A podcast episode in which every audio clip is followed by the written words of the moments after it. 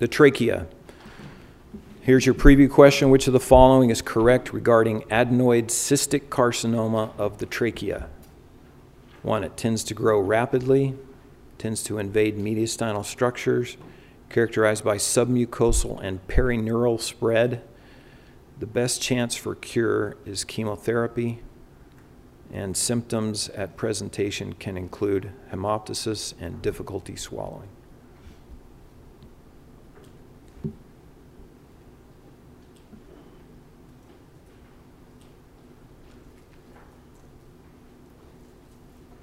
Okay, good. Um, we'll, we'll review uh, this topic.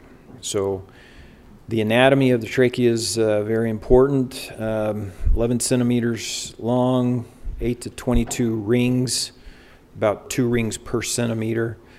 Uh, the cricoid is the only complete ring anatomically. Everything else is partial with that posterior membranous uh, area. Uh, trachea shortens with age, uh, two to three, uh, 2.3 centimeters laterally and about uh, 1.8 centimeters in the AP diameter. Uh, COPD will increase the AP diameter, a so-called saber sheath uh, abnormality. And then the anatomic relationships, the anterior, uh, the thyroid isthmus, or about the second and third ring, the innominate artery, aortic arch at that same uh, anterior area. Posteriorly, the esophagus, laterally, the azygos over the right main stem, the pleura, and the recurrent laryngeal nerves, and then inferior, uh, the anterior and posterior uh, subcarinal uh, nodes. Uh, this shows that in cartoon form. Uh, superior thyroid, uh, inferior thyroid arteries and branches off the IMA here also supply the trachea along with the supreme intercostal and superior and middle bronchial arteries.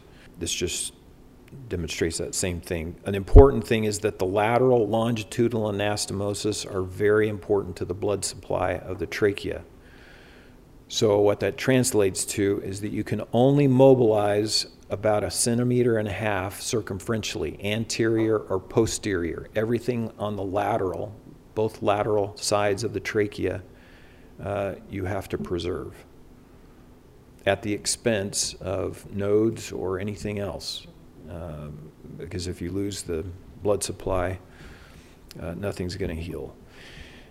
Congenital tracheal anomalies, agenesis or atresia is most often fatal at birth for obvious reasons. The webs and diaphragms are usually located at the subcricoid level and can be treated bronchoscopically. Uh, congenital stenosis, there are three types generalized, the funnel like narrowing, and segmental.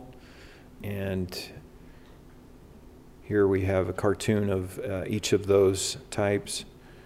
Uh, on the segmental one, uh, it's important to note that narrowing can occur at any level. There, there's no uh, predilection, but they have uh, complete tracheal C rings.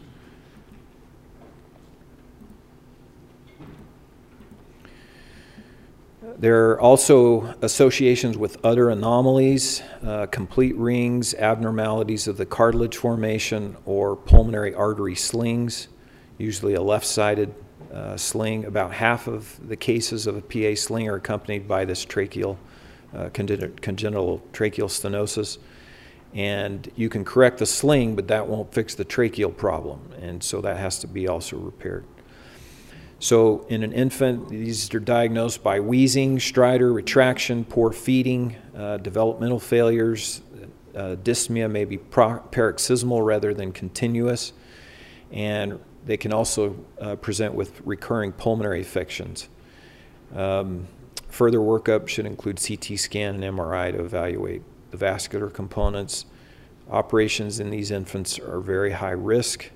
Swelling in a, in a tiny airway, as you can imagine, will obstruct the airway postoperatively, and reintubation is a problem in the postoperative uh, time period conservative approach, dilation is not likely to help because it will split uh, in the trachea, granulation forms, and then will further narrow uh, the trachea. The juvenile trachea tolerates anastomotic tension and postoperative edema much less well than the adult trachea. Uh, resection of more than a third will lead to tension and further stenosis. Uh, the webs can be treated, as we mentioned, uh, bronchoscopically. Stenoses, uh, tracheostomy at the stenosis, allow the child to grow, and then once they're large enough, then go in and try to repair. All right, tracheal neoplasms. Primary neoplasms are rare. Two thirds to three quarters are either squamous cell, which is number one, and adenoid cystic, which your test question was. Uh, the remainder are a varied group of benign and malignant lesions, including carcinoid, carcinosarcoma, and chondrosarcoma. So, squamous cell. This is a well localized exophytic or ulcerated lesion with, uh, they can have multiple lesions with normal trachea uh, between uh, the lesions. They can be superficially infiltrating, and about 30% present with mediastinal or pulmonary mets, spread to lymph nodes first, and then by uh, direct extension. Adenoid cystic carcinoma, also known as cylindroma, uh, grows slowly may have a prolonged course over many years. Uh, they can metastasize to nodes, but they're not as aggressive as squamous. Uh, METs can also occur to lung, bone, or other organs. It can displace mediastinal structures before invading them. So that's a long way of saying they don't invade as, as much as squamous cell. Submucosal and perineural spread and the best uh, chance for cure is the, the first operation and get it all. Secondary neoplasms can affect the trachea. Um, most operations in secondary neoplasia are for uh, thyroid cancers. Um, others are for laryngeal, lung, esophageal, uh, carcinoid, and head and neck tumors, also breast and lymphoma. An anterior substernal goiter usually does not exert enough pressure on the trachea because of its position in front of the great vessels, but the trachea is more likely to become uh, compressed by a posterior descending goiter that enters into thoracic uh, or something lateral in the esophagus or, or trachea. Most mediastinal masses that compress the trachea are malignant neoplasms. And then bronchogenic cysts uh, can also compress the trachea. This is some of the clinical presentations. Uh, cough, commonly, hemoptysis, or some type of progressive airway obstruction, uh, shortness of breath on exertion, wheezing, uh, or some type of dysphagia or, or, even hoarseness.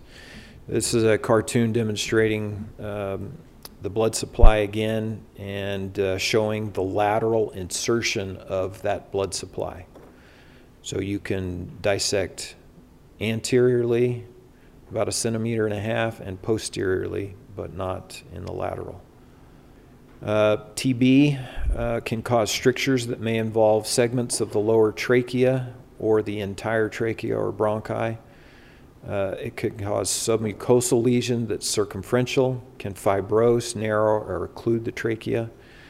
And in TB, the cartilage remains intact, but the paratracheal uh, fibrosis is still uh, found.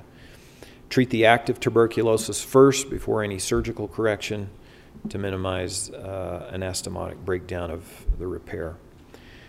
Uh, a word about this uh, fibrosing mediastinitis, uh, histoplasmosis, the common, most common cause of mediastinal fibrosis. That, that's probably an important fact. Organisms are recovered in fewer than 50% of patients. So most of the time you don't have an etiology. Fibrotic process is in response to the products of some type of infection, and the diagnosis is often presumptive. So you can have this fibrosis, uh, middle lobe sump occlusion, compression of the vascular structures and airway, and even broncholithiasis with erosion from the calcified nodes that broncholithiasis was another. It's funny how you don't remember. I took my oral boards, what, 20 years ago, and I still remember every dang question. and one of them was broncholithiasis. Uh, so, how to manage that. Uh, infection and inflammation, Wegener's granulomatosis, highly unpredictable cause of inflammatory lesions that obstruct the la- uh, larynx or trachea, relapsing polychondritis, uh, sarcoid can cause uh, some of these infectious and inflammatory responses in the trachea. We talked uh, briefly about the saber sheath deformity in patients with COPD. As it becomes more marked, the posterior part of the cartilage is approximate when the patient coughs, narrowing it, and they can't clear any of their secretions. And there's some other uh, listed things that can affect the trachea. Post intubation lesions, uh, five principal types the cuff stenosis, the stomal stenosis, uh, damage to the subglottic larynx uh, from misplaced uh, tracheostomy or cricothyroidotomy, and then a, a fistula. Treatment of post intubation injuries includes resection and reconstruction uh, if the patient can tolerate it, but often those patients are very uh, sick and debilitated and may need to be uh, rehabilitated before uh, undergoing an operation like this. So these are some cartoons demonstrating the different types. This uh, TE fistula uh, is one of the more scary types. Clinically, these patients uh, will show uh, some shortness of breath, possibly wheezing. they can also have stridor obstruction. Injury sites include uh, the sealing cuff area, the subglottic, uh, the point of entry, the tube. Granulomas can form. There can be stomal problems, uh, either a, stoma that's too large, loss of tissue, and uh, tracheal malacia from the cuff pressure, and uh, or some type of infection a fistula from erosion through the common wall, especially with a feeding tube or nasogastric tube in place for extended periods of time. Fistula is manifested by increasing difficulty in ventilation, gastric dilation, uh, and sudden accumulation of a large amount of secretions in the tracheobronchial tree. Attempts to repair TEF on a patient still on a ventilator are probably doomed uh, to failure. You've got to get them off the vent uh, first. And the esophageal side of the fistula is closed in layers, and a pedicle strap, uh, strap muscle or Grillo patch intercostal is used to uh, patch that. And we showed a, a picture of that previously, I think. Resection is not necessary in patients who do not have circumferential uh, tracheal damage. A tracheoinnominate fistula uh, formerly seen with anterior prying motion of the tube, but rarely seen today with tracheostomy that is placed too low. The innominate arteries in close anterior proximity, and uh, you know, these are usually diagnosed at, at death because they just exsanguinate uh, very quickly. Occasionally, smaller bleeds will precipitate this. I remember one uh, in in medical school watching a man at the VA just exsanguinate when we were on rounds. Just walked out of his room and he started coughing, and he'd had a trachea, a tracheostomy that we'd taken out. Died right there. Just huge amounts of blood. Um, there's not a lot to do uh, in that, and that's an unfortunate situation. So prevention is the main main thing in this. It's usually safest to resect if you have to the involved segment of an innominate artery uh, and oversew both ends, again, placing some type of uh, muscle or interposition tissue between that. Uh, they talk about herald bleeds. You might have a herald bleed. That, that I think is pretty rare. So, tracheal resection reconstruction, pre op evaluation, level of the lesion, uh, take into account that where there's normal trachea, patients' PFTs, uh, how healthy they are. Also, a third of the patients will not be resectable, and the patient must be able to tolerate the postoperative course and non intubation if at all possible. Bronchoscopy with plus minus dilation to prepare for surgery, and then postoperative management, hopefully spontaneous breathing without, uh, without the need for a ventilator and in some cases, suturing the chin to the chest. So there's three critical matters in tracheal resection careful preservation of the lateral blood supply, gentle and precise handling of the tissues, and precision of the anastomotic technique. These are some of the entry incisions.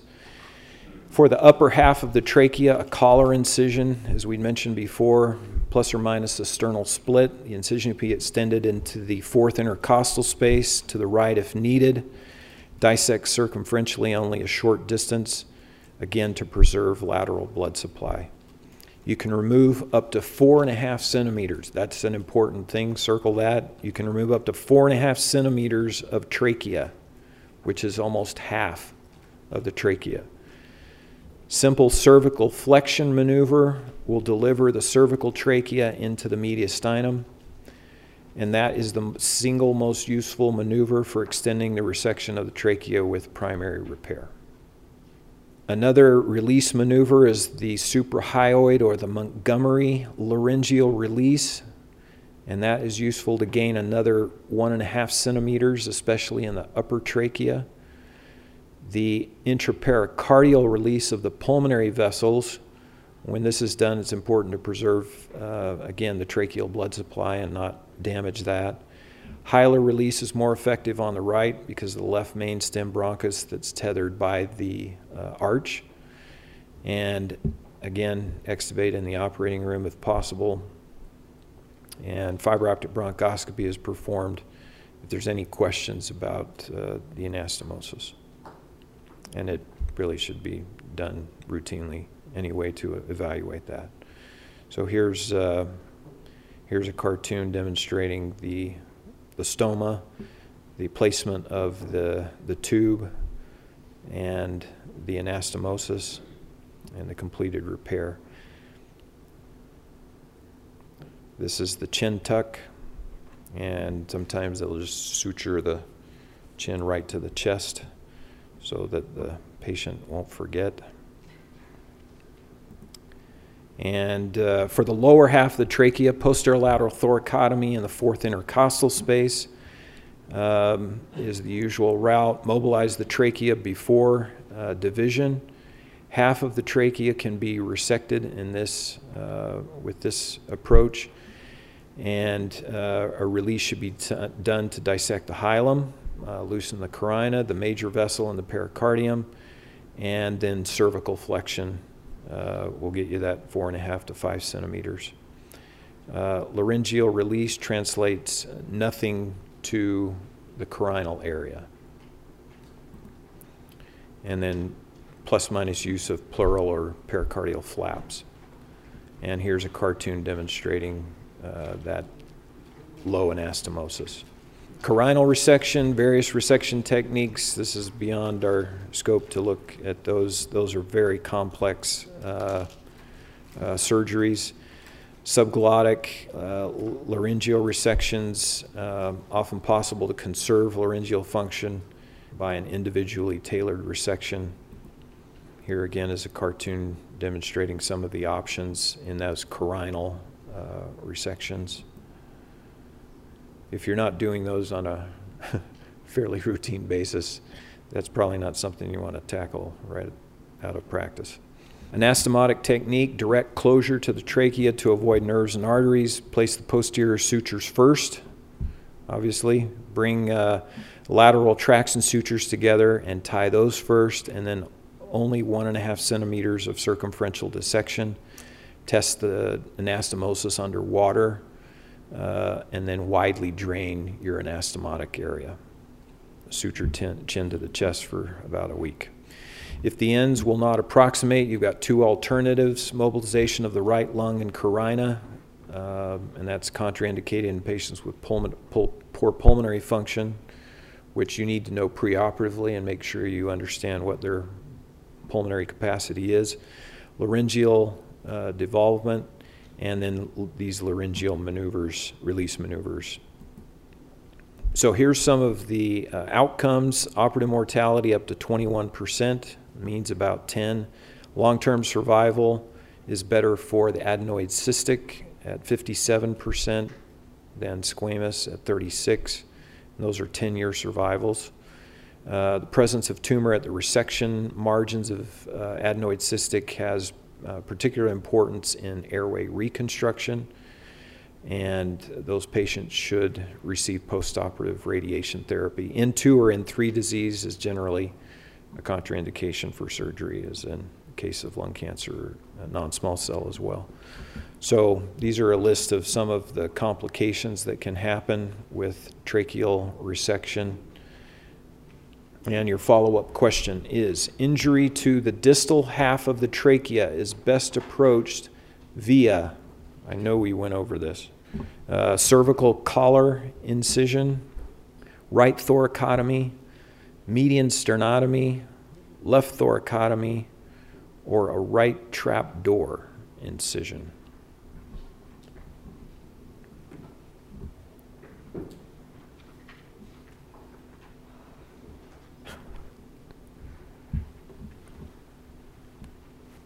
Good.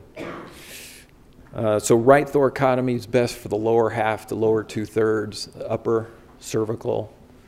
Uh, probably wouldn't wouldn't venture into median sternotomy or the other other things. All right.